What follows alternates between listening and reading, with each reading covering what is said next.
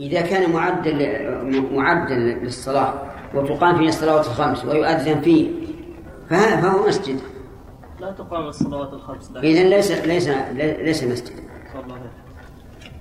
انتهى الوقت الله وسلم على نبينا محمد وعلى آله وأصحابه ومن تبعهم بإحسان إلى يوم الدين. الكسوف والخسوف هل هما بمعنى واحد؟ نعم بمعنى واحد. بمعنى واحد. وبعضهم قال الخسوف للقمر والخسوف للشمس والصواب أنهما بمعنى واحد. هل حدث الكسوف في المدينة في عهد النبي صلى الله عليه وسلم أكثر من مرة؟ مرة واحدة. أسألك أكثر مرة أو لا؟ لم يحدث. إيه. لم يحدث إلا مرة واحدة متى كان هذا الحدث يا وليد؟ 20 شوال تسعين شوال سنة السادسة.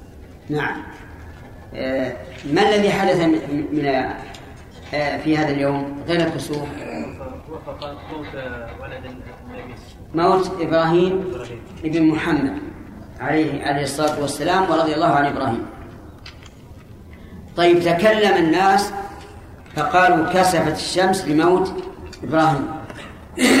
لأن العرب يقولون إنها لا تكسف الشمس والقمر إلا لموت عظيم. طيب آه، صلاة الكسوف هل هي سنة أو واجب أم ماذا؟ صلاة الكسوف. نعم. سنة. سنة؟ ها؟ وش اللي تأخذ؟ أي طيب طيب. إذا نبقيها. آه، كيفيتها؟ أربع ركوع أربع ركوعات في ركعتين أربع ركوعات في ركعتين وأربع سجدات. وأربع سجدات تمام. ثم قال المؤلف رحمه الله تعالى وعن أبي مسعود عقبة بن عامر الأنصاري البدري رضي الله عنه. قال قال رسول الله صلى الله عليه وعلى آله وسلم إن الشمس والقمر آيتان من آيات الله. آه، يخوف الله بهما عباده. وإنهما لا ينكسفان لموت أحد من الناس ولا لحياته. فإذا رأيتم منهما شيئا فصلوا وادعوا حتى ينكشف ما بكم. قوله صلى الله عليه وسلم إن الشمس والقمر آيتان من آيات الله. أي من آيات الله القدرية. لأن آيات الله نوعان. شرعية وهي الوحي الذي ينزله الله عز- وجل على رسله. وكونية وهي المخلوقات. ووجه كون الشمس والقمر آيتين أنهما دالان على كمال قدرة الله عز وجل وكمال رحمته. لأنه لا يمكن لأي مخلوق أن يغير سيرهما. ولا أن يوجههما إلى أي وجه. ووجه كونهما من آيات الله أيضا أنه منذ خلقهم الله عز وجل وهما يسيران بأمر الله كما أمرهم الله. قال الله عز وجل والشمس تجري لمستقر لها. ذلك تقدير العزيز العليم. والقمر قدرناه منازل حتى عاد كالعرجون القديم. لا الشمس ينبغي لها أن تدرك القمر ولا الليل سابق النهار وكل في فلك يسبحون. هذه من آيات الله. أنها أنهما بقي هذه الأزمنة الطويلة التي لا يعلم أولها إلا الله ولا يعلم آخرها إلا الله ومع ذلك لم تتغيرا يسير القمر حيث أمر والشمس كذلك تسير حيث أمرت هذا من آيات الله. من آيات الله عز وجل كبرهما وآثارهما وتأثيرهما. الشمس عنا بعيدة هذا البعد ومع ذلك تصل حرارتها إلى ما تشاهدون من الحرارة الشديدة مع بعدها. ما ظنك لو أن الإنسان قرب منها لطار بخارا من شدة الحرارة من آيات الله بما فيهما من النور العظيم. الشمس لا تستطيع أن أن تحرق بها من شدة نورها. ولذلك تجد الأنوار بين بين يديها عند طلوعها قد عمت السماء كلها. وكذلك القمر فيه هذا النور. ونوره مكتسب من نور الشمس وإلا فهو بنفسه ظلمة. لكن كلما قابل الشمس ازداد نور في أول الشهر تجده ضعيفا. لماذا؟ لضعف المقابلة. وكلما بعد كبرت المقابلة. حتى يكون في المشرق والشمس في المغرب فتكون المقابلة تامة وحينئذ يمتلئ نورا. قال الله عز وجل وجعلنا الليل والنهار آيتين فمحونا آية الليل وهو القمر وجعلنا آية النهار مبصرة وهو الشمس. وقوله وقوله يخوف الله بهما عباده أي يلحق الخوف بالعباد. وذلك حينما يحصل الكسوف فإن ذلك يخوف فإن ذلك يخوف العباد. حتى أن النبي صلى الله عليه وسلم لما كسفت الشمس خرج يجر رداءه فزعا يخشى أن تكون الساعة. يخشى أن تكون الساعة إما أن المراد ساعة القيامة أو أنها ساعة العذاب. يخوفهم الله بهما عباده وذلك لأنهما أي إذا كسفا فهو إنذار من الله عز وجل. إنذار من الله تعالى لعقوبة انعقدت أسبابها. وإنهما لا ينكسفان لموت أحد من الناس ولا لحياته. إنهما أي الشمس والقمر. لا ينكسفان أن يذهب ضوءهما أو نورهما لموت أحد ولا لحياته قول لموت أحد لأن العرب كانوا يعتقدون أن الشمس لا تنكسف أو القمر إلا لموت عظيم. ولهذا أجرى الله عز وجل بحكمته أن يكون كسوف الشمس يوم مات إبراهيم حتى تزول عن العرب هذه العقيدة الفاسدة. وقول ولا لحياتهم قال بعض العلماء إن هذا غير مقصود. لأن لأنه ليس أحد من الناس يعتقد أنه إذا كسف الشمس كسرت الشمس أو القمر يحيى العظيم وإنما عقيدتهم نعم موت العظيم لكن هذا من باب المبالغة. يعني لا لهذا ولا لهذا. فهو من باب المبالغة في نفي حدوث الكسوف لحدث كان في الأرض. فإذا رأيتموهما نعم فإذا رأيتم منه منهما شيئا يعني من الكسوف منهما أي من الشمس والقمر شيئا أي من الكسوف. فصلوا وادعوا حتى ينكشف ما بكم.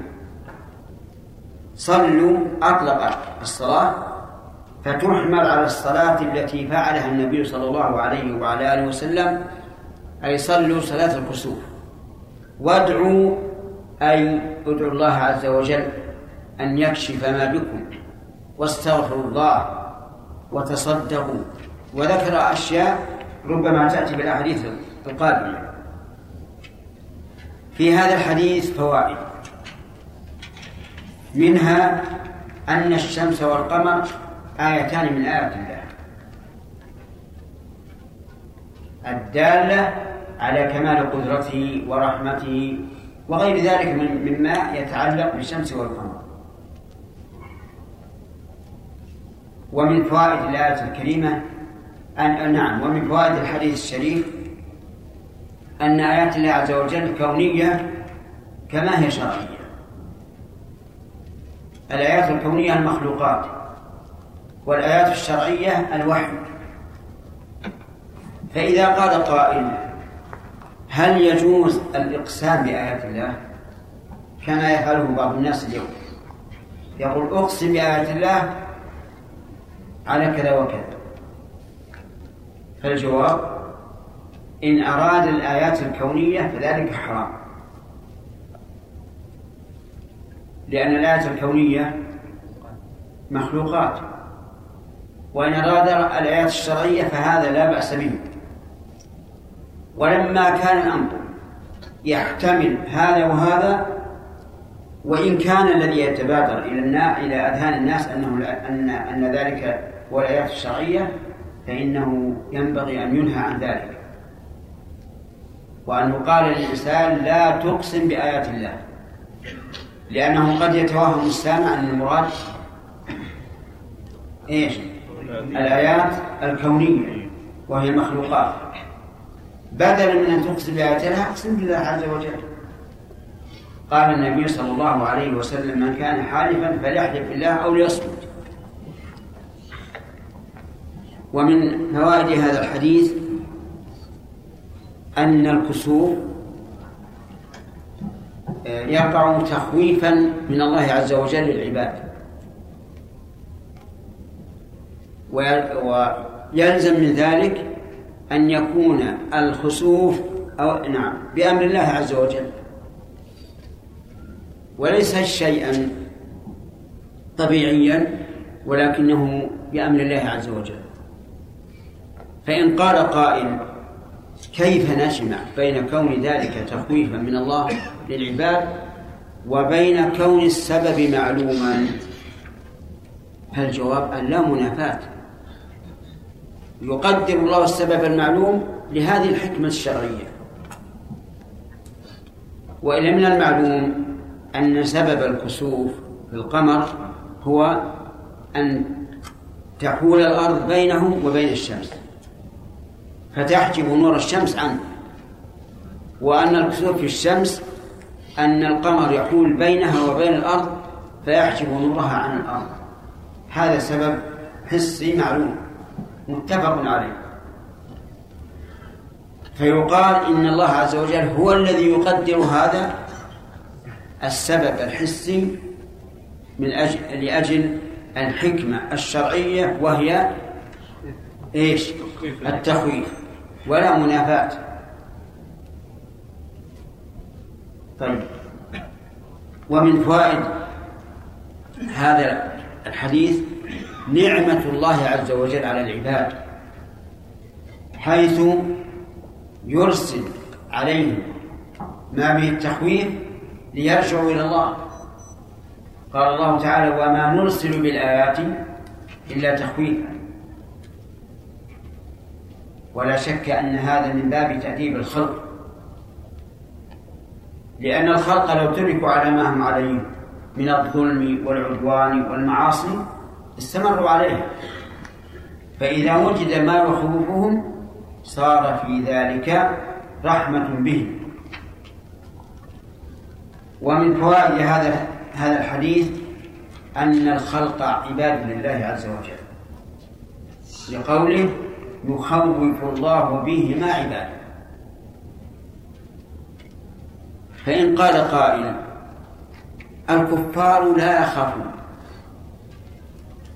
من الكسوف ويرون أن هذا أمرا طبيعيا. فالجواب أن ذلك لقسوة قلوبهم. كما قال عز وجل وإن يروا كسفا من السماء ساقطا يقول سحاب مركوم ولا يصدق بأنه عذاب. كذلك الكفار لا يصدقون بأن الكسوف تخويف للعباد لأن قلوبهم قاسية والعياذ بالله والقلب القاسي لا تنتفع لا ينتفع بالمواعظ. ومن فوائد هذا الحديث إنكار ما يعتقده الجاهل أهل الجاهلية من أن الكسوف يكون لموت عظيم. لقوله صلى الله عليه وسلم وإنهما لا ينكسفان لموت أحد من الناس ولا لحياته. ومن فوائد هذا الحديث أنه يجب بيان فساد العقائد الفاسدة. لأن النبي صلى الله عليه وعلى آله وسلم أعلن أنهما لا ينكسفان لموت أحد ولا لحياته فجميع العقائد الفاسدة يجب على أهل العلم أن يبينوها حتى يكون الناس على عقائد صحيحة. طيب إذا لماذا ينكسفان؟ عجيب. نعم للتخويف يخوف الله به مع عباده. ومن فوائد هذا الحديث أن إذا رأينا الكسوف أمرنا بالصلاة. وإن شئت فقل إذا رأينا الكسوف شرعت لنا الصلاة أي صلاة الكسوف.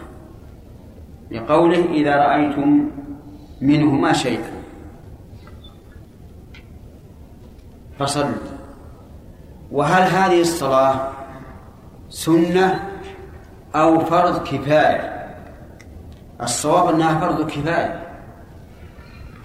وأنه لا يليق بالمسلمين إطلاقا أن يشاهدوا آيات التخوين ثم لا لا, لا يعبؤون بها ولا يرفعون بها رأسا.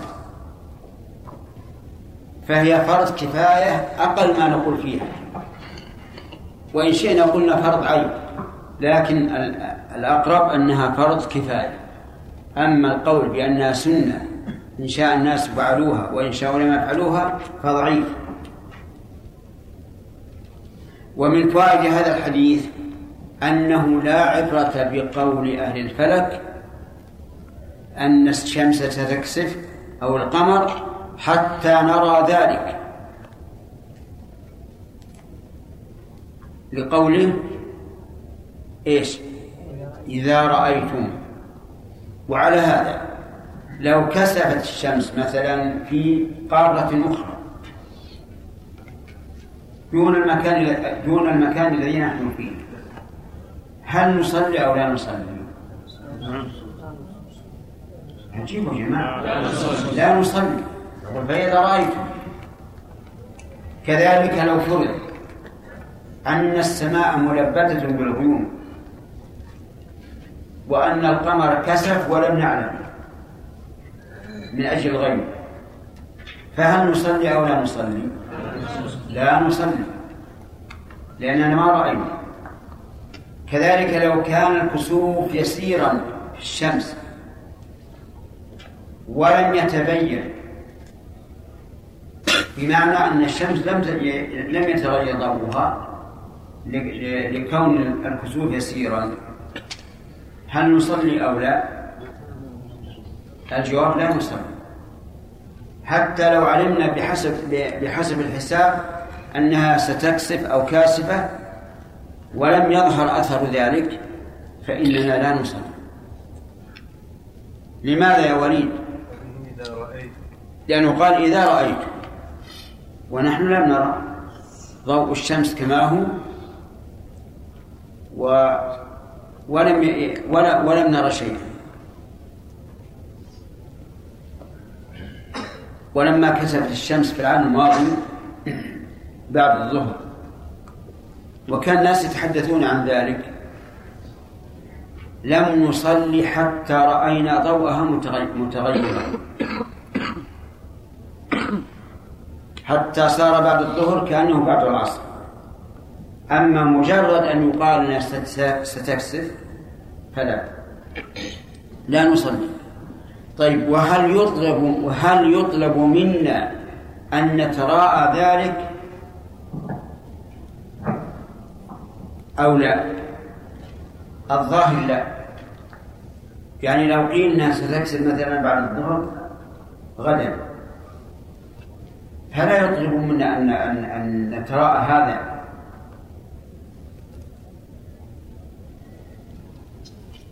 فإن قال قائل ألستم تطلبون أن يتراءى الناس الهلال في رمضان أو في شوال؟ فالجواب بلى. لكن هناك فرق بين هذا وهذا. نتراءى الهلال في شوال ورمضان لأنه عيد ولأنه صيام. أما هذا فهو تخويف. فكيف نتعرض لطلب التخويف؟ لكن إذا رأينا ذلك ولا بد فعلينا أن نصلي. انتبهوا لهذه النكت النكت لأن هذه قد لا تجدونها في الكتب. كل هذا مبني على إيش؟ على قوله إذا رأيت. نعم. ومن فوائد هذا الحديث أنه يشرع مع الصلاة الدعاء. وهذا حاصل. حاصل حتى في الصلاة. أليس المصلون يقولون اهدنا الصراط المستقيم؟ وهذا دعاء. لكن ينبغي أن يكثر من الدعاء في السجود زيادة على على العادة ومن فوائد هذا الحديث أن صلاة الكسوف مشروعة حتى ينجلي. لقول حتى ينكشف به وعليه فلو لم نعلم بالكسوف إلا بعد أن بدأ بالتجلي. هل نصلي أو لا؟ عجيب يا جماعة. نصلي لأنه لم ننكس وإن علمنا من قبل يعني من حين بدأ الكسوف. ثم انجلى في أثناء الصلاة. هل نقطع الصلاة؟ أو نتم أو نتمها خفيفة. الثاني نتمها خفيفة طيب.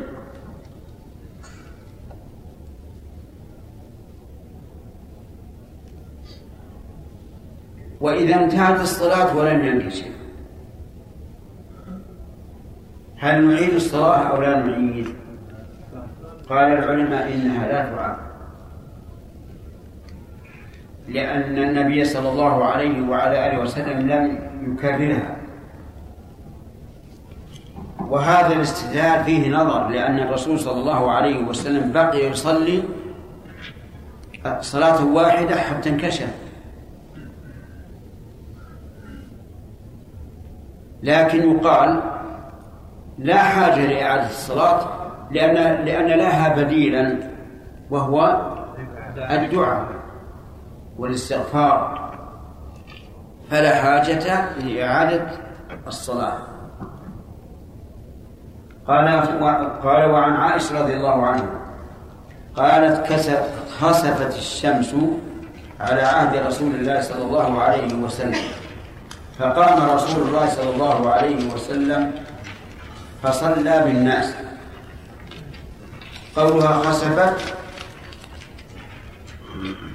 الشمس. أي كسفت وهو دليل على أن الخسوف ليس خاصا بالقمر بل هو للشمس والقمر. حسبت على عهد النبي صلى الله عليه وعلى آله وسلم. نعم على عهد رسول الله صلى الله عليه وسلم. وكان كان ذلك في اليوم التاسع والعشرين من شوال في السنة العاشرة حين مات إبراهيم. فقام رسول الله صلى الله عليه وسلم فصلى بالناس. قام منين؟ قام من بيته حين عرف.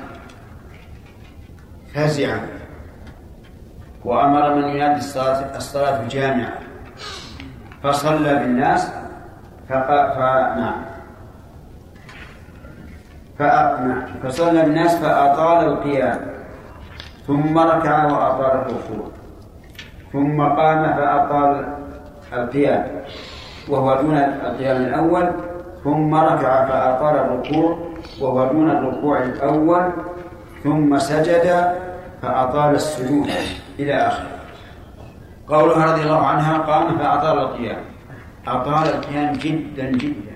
حتى إنهم لا يخرون من طول القيام من الغشي يغشى عليهم. والنبي صلى الله عليه وعلى آله وسلم قائل يقرأ القرآن جهرا. كذلك ركع فأطال الركوع ولم يحدد لكنه لا شك أنه دون القيام كما هي العادة في صلاة النبي صلى الله عليه وعلى آله وسلم. في القيام يقرأ لكن في الركوع ماذا يصنع؟ إذا أطال الركوع. يكرر التسبيح لقول النبي صلى الله عليه وعلى آله وسلم أما الركوع فعظموا فيه الرب. فيطيل الركوع ويكثر من تعظيم الله. سبحان الله سبحان رب العظيم. يكررها ولو ألف مرة. سبحان الله وبحمده سبحان الله العظيم. سبحانك اللهم ربنا وبحمدك اللهم اغفر لي. سبوح قدوس رب الملائكة والروح. المهم أن يعظم الله عز وجل في هذا الركوع. ثم قام فقرأ وأطال القراءة لكنها دون الأولى. وهذا من الحكمة. لأن الإنسان بشر. إذا أطال القيام في الأولى فسوف يلحقه تعب. فكان القيام في القراءة الثانية أقل. ويأتي إن شاء الله بقية الحديث لأن الوقت انتهى والحديث طويل. نعم وليد أحسن إليك. هل يشرع صلاة الكسوف في زلزلة يا شيخ؟ صلاة الكسوف في؟ الزلزلة والزلازل يعني يقول وليد هل تشرع صلاة الكسوف في غير الكسوف؟ مثل الزلازل والرياح الشديدة غير المعتادة والأمطار الكثيرة وما أشبه ذلك. في هذا للعلماء قولان. القول الأول أن صلاة الكسوف لا تشرع إلا في الكسوف. وأما الآيات الأخرى كالزلازل والفيضانات والرياح الشديدة غير المعتادة فهذه لها دعاء خاص. لكن ثبت أن ابن عباس رضي الله عنهما صلى صلاة الكسوف في الزلزلة. زلزلة الأرض. وقال هكذا صلاة الآيات.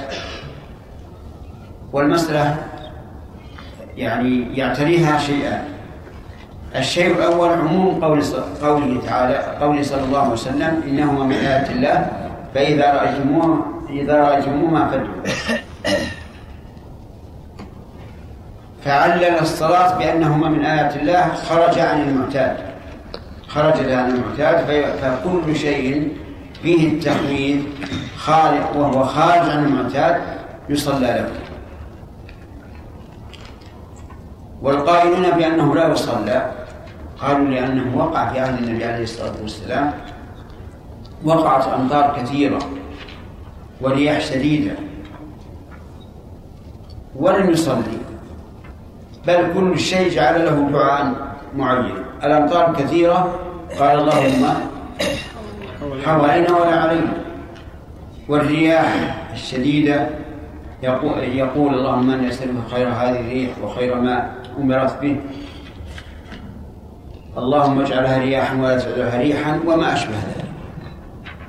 فالمسألة يعني عندي تتعارض بها الأدلة. وإذا تعارضت فيها الأدلة فما الأصل؟ عدم عدم الفعل. لأننا لا نفعل عبادة إلا إذا علمنا أن الشرع أمر بها. فإذا كانت المسألة محتملة فإننا لا نصلي صلاة الكسوف إلا للكسوف. نعم. الجزء الموعظة. التوعيظ نعم. بعد الصلاة. أي ما ما ما وصلنا الحديث. تأتي إن شاء الله. نعم. شيخنا بارك الله فيك ذكرنا حكمة الله تبارك وتعالى في إبطال عقائد الجاهلين انه وقع الكسوف في موت إبراهيم عليه السلام في نعم. موت إبراهيم ابن النبي محمد صلى الله عليه وسلم. نعم. آه، كيف هذا شيخ؟ مع إنه في زيادة يعني لاعتقاده. في زيادة؟ آه، في كأنه يعني يزيدون في اعتقادهم لأنه حصل كسوف في موت إبراهيم. إيه لأن العرب لما كانوا يعتقدون أن الشمس لا تنكسف أو القمر إلا لموت عظيم قالوا لما مات إبراهيم فإبراهيم عظيم كسفت الشمس لموته. طيب هذا ما في تقرير لهم؟ إيش؟ كأنهم يعني لا لا. يفعل الشيء لأجل, لأجل أن ينفى بعد وقوعه. نفيه بعد وقوعه أبلغ مما لو نفاه قبل أن يقع. واضح؟ نعم واضح. نعم. شيخ أثابكم الله هل مثلا عدم الكسوف أو التخويف عامة يدل على عدم دنو عقوبة الله؟ عدم إيش؟ دنو عقوبة الله. عدم إيش؟ دنو عقوبة الله. قرب. لا لا. الشمس وقوع ال- وقوع القمر بين الشمس والأرض. نعم. السبب الحسي في كسوف الشمس أن الش... أن القمر يقع بين الشمس والأرض. هذا واحد. والثاني؟ وفي خصوص القمر آه، أن يقع آه، أن تقع ال- الأرض نعم. بين الشمس والقمر. أن تقع الأرض بين الشمس والقمر. طيب. يلا يا وليد هل يمكن أن ينكسف القمر ليلة العشرين؟ لا يمكن. ليش؟ قالوا آه، لا ينكسف القمر إلا في آه، ليالي الابدار لأنه ما دام ما دام السبب أن تحول الأرض بينه وبين الشمس فهذا لا يمكن إلا إذا كان مقابلا للشمس من كل وجه. أتصورت هذا؟ طيب. إذا لا يمكن أن يقع الكسوف كسوف القمر ليلة العشرين. لو قال قائل إن الله على كل شيء قدير يمكن أن يقع. يقول كن فيكون. ما الجواب؟ قل بأن الله جل وعلا نعم. بأن نقول بأن الكسوف لا يقع إلا في بداية الشهر نقول بأن هذه العادة عادة الله عز وجل وسنة الله لا تبديل لها. وإلا لقلنا إن الله على كل شيء قدير يمكن تطلع الشمس نصف الليل باعتبار قدرة الله عز وجل. طيب. قال الفقهاء رحمهم الله إذا وقع الكسوف في عرفة كسوف القمر. صلى قبل أن يدفع ثم دفع. فهل هذا الكلام ممكن يا يحيى؟ الشمس القمر. القمر. نعم. لا يمكن ليش هذا ليس في ليالي الأبدار أحسنت. لا يمكن لأن هذا ليس في ليالي الإبدار الفقهاء قالوا هذا الكلام لكن رد عليهم شيخ الإسلام قال هذا لا يمكن. هذا تصور أمر غير واقع. طيب. صلاة الكسوف أواجبة هي أم سنة؟ فيصل. سنة مؤكدة. نعم. ولا ولا ولا ثم قول آخر؟ فيه قول بوجوب على فرض كفاية. في قولنا فرض كفاية. أيهما أصح في نظرك؟ إنها فرض كفاية. أنها فرض كفاية. تمام؟ لأنه لا يمكن أن النبي صلى الله عليه وعلى آله وسلم يأمر بها وبالصدقة والاستغفار ويكون فزعا. ونقول هذه سنة إن شاء الناس تركوها وإن شاءوا فعلوها. إذن هي فرض كفاية. طيب. آه نحن الآن في أثناء حديث عائشة رضي الله عنها فلنكمل. قالت رضي الله عنها فصلى فصلى بالناس. فأطال القيام ثم ركع فأطال الركوع ثم قام فأطال القيام وهو دون القيام الأول ثم ركع فأطال الركوع وهو دون الركوع الأول ثم سجد فأطال السجود. إلى هنا أظن وقفنا. بعد؟ وهو دون القيام الأول. ثم قام فأطال القيام وهو دون القيام الأول. طيب. القيام الأول ثم ركع فأطال الركوع وهو دون الركوع الأول. من من كونه يجعل الثاني أقصر من الأول هو التسهيل على المكلف لأنه إذا أطال القيام في الأول لحقه التعب فإذا خفف على نفسه في الثانية صار هذا أ- أهون عليه. قال ثم سجد فأطال السجود. سجد يعني سجدتين فأطال السجود. ثم قام نعم. ثم صلى ثم صلى ثم فعل في الركعة الأخرى مثل ما فعل في الركعة الأولى ثم انصرف. قال الفقهاء رحمهم الله وتكون الركعة الثانية أقصر من الأولى. يعني بالتدريج. وما قالوه رحمهم الله حق. فيتدرج في الطول. أول شيء أطول. ثم ثم ما يليه ثم ما يليه إلى أن يكون آخر شيء أقصر شيء. قال ثم ثم انصرف وقد تجلت الشمس. انصرف من منين؟ من صلاته. وقد تجلت الشمس أي ظهرت. وزال وزال الكسوف. وهذا يدل على أنه أطال الصلاة جدا. إذ أن كسوف الشمس كان كليا والكسوف الكلي لا ينجلي بسرعة. ثم خطب الناس. نعم تقول فخطب الناس في رواية أخرى ثم قام فخطب الناس. يعني لم يتكلم وهو جالس كعادته في المواعظ ولكنه قام فخطب الناس خطبة واحدة لكنها خطبة بليغة جدا جدا. فخطب, فخطب الناس فحمد الله وأثنى عليه. حمد الله يعني قال الحمد لله أثنى عليه كرر أوصاف الله تعالى الحميدة. وهكذا دأبه صلى الله عليه وعلى آله وسلم في الخطب ثم قال إن الشمس والقمر آيتان من آيات الله لا ينخسفان لموت أحد ولا لحياته فإذا رأيتم ذلك المشار إليه الكسوف. فادعوا الله وكبروا وصل وصلوا وتصدقوا. هذه أربعة أشياء.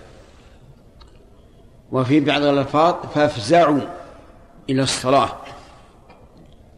يعني لا تقوموا قياما عاديا بل ف... بل فزعين خائفين. فصلوا. نعم. فادعوا الله. ادعوا الله بإيش؟ ادعوا الله تعالى بأن يكشف ما ما بكم. لأن هذا الذي نزل قد يكون إن- إنذار بعقوبة انعقد أسبابها. فادعوا الله أن يكشفها عنكم. هذا واحد. وكبروا. أي قولوا الله أكبر الله أكبر. وظاهر النص التكرار. يعني لا تكبر مرة واحدة كبر دائما حتى تصلي. الثالث وصلوا صلوا الصلاة المعروفة التي وصفتها عائشة رضي الله عنها. وتصدقوا يعني على الفقراء أعطوا المال الفقراء تقربا إلى الله عز وجل ولم يحدد الصدقة ولا المتصدق عليه فيكتفى بأقل ما يطلق عليه اسم الصدقة وإنما أمر بالصدقة لأن الصدقة تطفئ الخطيئة وتدفع السوء. هذه أربعة أشياء.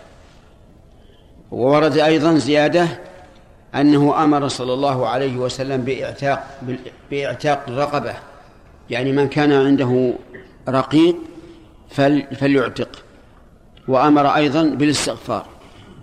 فهذه ستة أشياء أمر بها النبي صلى الله عليه وعلى آله وسلم عند حدوث الكسوف مما يدل دلالة واضحة على عظم الواقعة وأنها أمر يجب الاهتمام به والعناية به.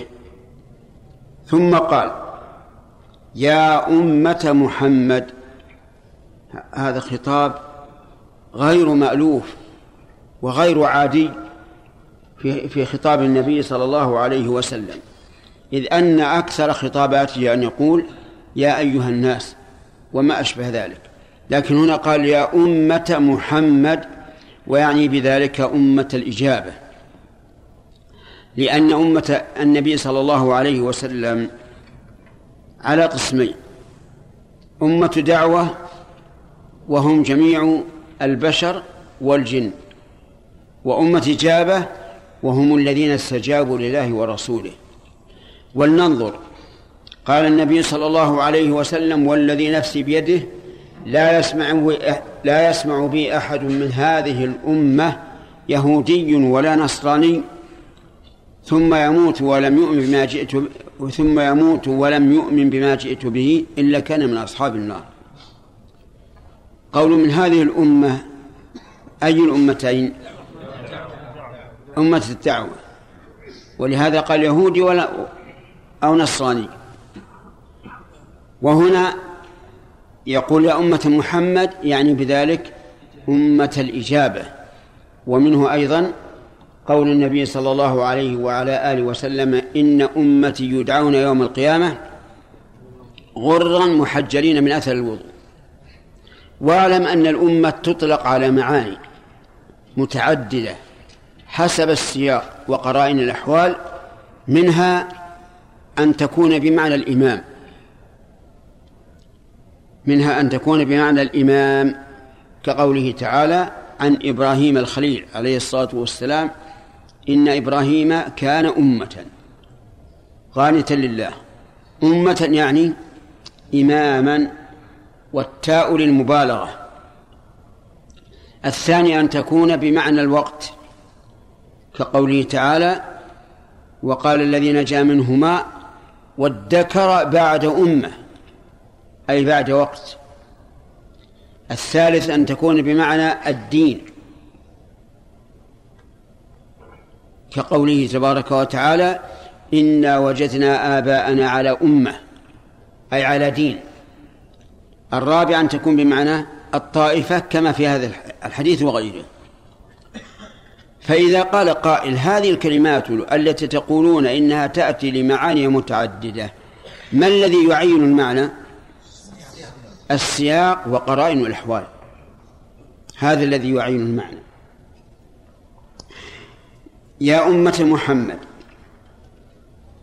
والله ما من أحد أغي ما من أحد أغير من الله من أن تزني عبده أو تزني من أن يزني عبده أو تزني أمته. ما من أحد أغير. الغيرة وصف نفسي. لا يمكن أن يحدد بالتعريف. لأن هناك معاني نفسية تقوم بالنفس لا يمكن تعريفها. تعريفها لفظها. مثلا لو قال لك إنسان عرف البغض ماذا تقول؟ عجيب يا جماعة البغض البغض. عرف المحبة. المحبة المحبة. عرف الكراهية. الكراهية الكراهة. هذه معاني نفسية لا يمكن لأحد أن يعرفها. لأنها هي بنفسها تدل على المعنى.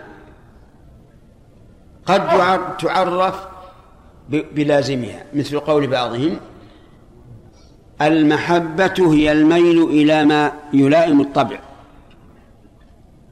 المحبة هي الميل إلى ما إلى- ما يلائم الطبع. هل هذا صحيح؟ فالجواب لا لأن الميل نتيجة المحبة والمحبة شيء سابق على الميل وعلى هذا فقس. إذن الغيرة ماذا نقول؟ الغيرة هي الغيرة. وصف يقوم بالنفس يحمي الإنسان عن عن السوء. ما من أحد أغير من الله من أن يزني عبده أو تزني أمته. عبده يعني به الرجل. أو تزني أمته يعني بذلك المرأة. والله يا أمة محمد والله لو تعلمون ما أعلم لضحكتم قليلا ولبكيتم كثيرا. وفي مسند ولما تلذذتم بالنساء على الفرش. والله لو تعلمون ما أعلم. أقسم صلى الله عليه وعلى آله وسلم وهو الصادق البار بدون قسم. لكن لأهمية الموضوع أقسم. لو تعلمون ما أعلم من, من أي شيء من أه من الأهوال والعقوبات وغيرها لضحكتم قليلا ولبكيتم نعم ولبكيتم كثيرا. يعني لأصابكم الحزن والهم والغم حتى يقل ضحككم ويكثر بكاؤكم. في هذا الحديث فوائد. منها وقوع كسوف الشمس في عهد النبي صلى الله عليه وعلى آله وسلم. ولا يحفظ أن وقع الخسوف في عهد النبي صلى الله عليه وسلم بعد هجرته إلا مرة واحدة. نقرر هذا من أجل إذا جاءتكم أحاديث تدل على أنه ركع ثلاث ركوعات مثلا. فاحكموا عليها بالشذوذ. لأنه لم يقع إلا مرة واحدة. ومنها إطلاق الخسوف على كسوف الشمس. لقوله لقول عائشة خسفت الشمس. وقد سبق أن قلنا إن الخسوف والكسوف بمعنى واحد. ومتى كان هذا الخسوف؟ في تسع وعشرين شوال سنة عشر من الهجرة حين مات إبراهيم رضي الله عنه ابن محمد صلى الله عليه وعلى آله وسلم.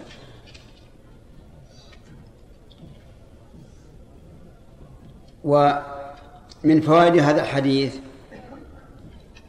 مشروعية صلاة الكسوف.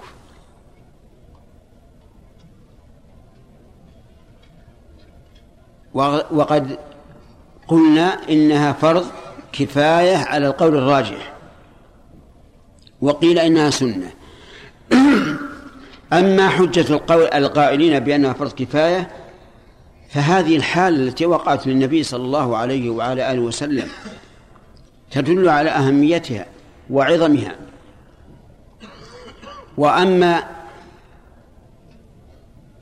نعم وكذلك أيضا أمر النبي صلى الله عليه وعلى آله وسلم بها. وأما القائلون بأنها سنة فهم يرتكزون دائما على حديث علم النبي صلى الله عليه وعلى آله وسلم الأعرابي ماذا يجب عليه من الصلوات؟ فذكر له خمس صلوات. وقال هل علي غيرها؟ قال لا إلا أن تتطوع. وهذا لا يدل على نفي الوجوب فيما سوى ذلك. لأن المراد صلوات الليل والنهار. صلوات الليل والنهار لا يجب إلا الخمس. وأما ما كان له سبب فقد يجب بوجود سببه. كما قال كثير من العلماء إن تحية المسجد واجبة. واضح؟ انتبهوا ل... هذه نقطة أهم إلي من معرفة المسائل. الذين قالوا إنه لا يجب لا تجب صلاة الكسوف ولا تحية المسجد ولا صلاة العيد استدلوا بهذا الحديث الذي أشرت إليه وهو أن الأعرابي لما قال هل, هل علي غيرها قال لا إلا أن تتطوع. ونحن نقول لا دلالة فيه. لأن رجل سأله عن الصلوات الدائمة المستمرة التي تكون في اليوم والليلة. وهذا لا يوجد غير الخمس. أما ما له سبب فيتقيد بسببه إما وجوبا أو استحبابا. أفهمتم هذا؟ طيب. من فوائد هذا الحديث أن صلاة الكسوف تفعل كما ورد. تفعل كما ورد. وهل يجوز أن تصلى كصلاة النافلة الأخرى؟ أجاز ذلك بعض العلماء. وأخذ بإطلاق قوله صلوا. وقالوا يجوز أن يصليها كنافلة. أي ركعتين. لكن هذا القول ضعيف. والراجح أنه لا يجوز أن تصلى إلا كما ورد. لأنها صلاة فذة نادرة لأمر نادر. فوجب أن تكون كما ورد. من فوائد هذا الحديث إطالة القيام والركوع والسجود في صلاة الكسوف. إطالة زائدة على المعتاد. فإن قال قائل ما الجمع بين هذا وبين قول النبي صلى الله عليه وعلى آله وسلم إذا صلى أحدكم بالناس فليخفف؟ فالجواب أن ذلك في صلاة في صلاة الجماعة في المكتوبات. لأن لأن صلاة الجماعة في المكتوبات لو أطال الإمام لم يتمكن المأموم من المفارقة إلا على مضض. أما صلاة النافلة أو صلاة الفريضة فرضا على الكفاية فالإنسان بالخيار. بمعنى لو أطال الق... لو أطال الإمام فله أن ينصرف. فإن قال قائل هل يسن للإمام أن يقول للناس حينما يريد أن يصلي أيها الناس إننا سنطيل الصلاة؟ فالجواب لا لا يسن هذا لأن النبي صلى الله عليه وسلم لم يفعله ولم يأمر به وشيء لم يفعله الرسول صلى الله عليه وعلى آله وسلم ولم يأمر به ولم يعهد من الصحابة لا لا, لا ينبغي. بل يصلي فمن تعب جلس. ولكن إذا شاء أن يقول ذلك في الخطبة التي بعد الصلاة فليفعل. ومن ومن فوائد هذا الحديث أن الركعة الأولى أدنى من الثانية في كل الركوعات. إيش؟ لا أقصر. الركعة الثانية دون الأولى. أليس كذلك؟ في جميع الركوعات. ومن فوائد هذه هذا الحديث مراعاة الحكمة في التيسير على الناس. حيث كانت كل ركعة أو كل ركوع دون الذي قبله. ومن فوائد هذا الحديث أنه تسن الخطبة بعد صلاة الكسوف. وهل هي من الخطب العوارض التي إذا شاء الإنسان فعلها وإذا شاء تركها؟ أو من الخطب الرواتب التابعة لهذه الصلاة؟ في ذلك الجواب في هذا للعلماء قولان. قول أنها من الخطب العوارض. وعلى هذا القول يكون الإمام مخيرا. إن شاء خطب وإن شاء لم يخطب. وهذا هو المشهور من مذهب الإمام أحمد رحمه الله أنها ليست بسنة راتبة بل هي من الخطب عجيب يا جماعة العوارض التي إذا شاء الإمام خطب وإذا شاء لم يخطب. وعلل ذلك بأن النبي صلى الله عليه وعلى آله وسلم لم يكررها ولم يأمر بها.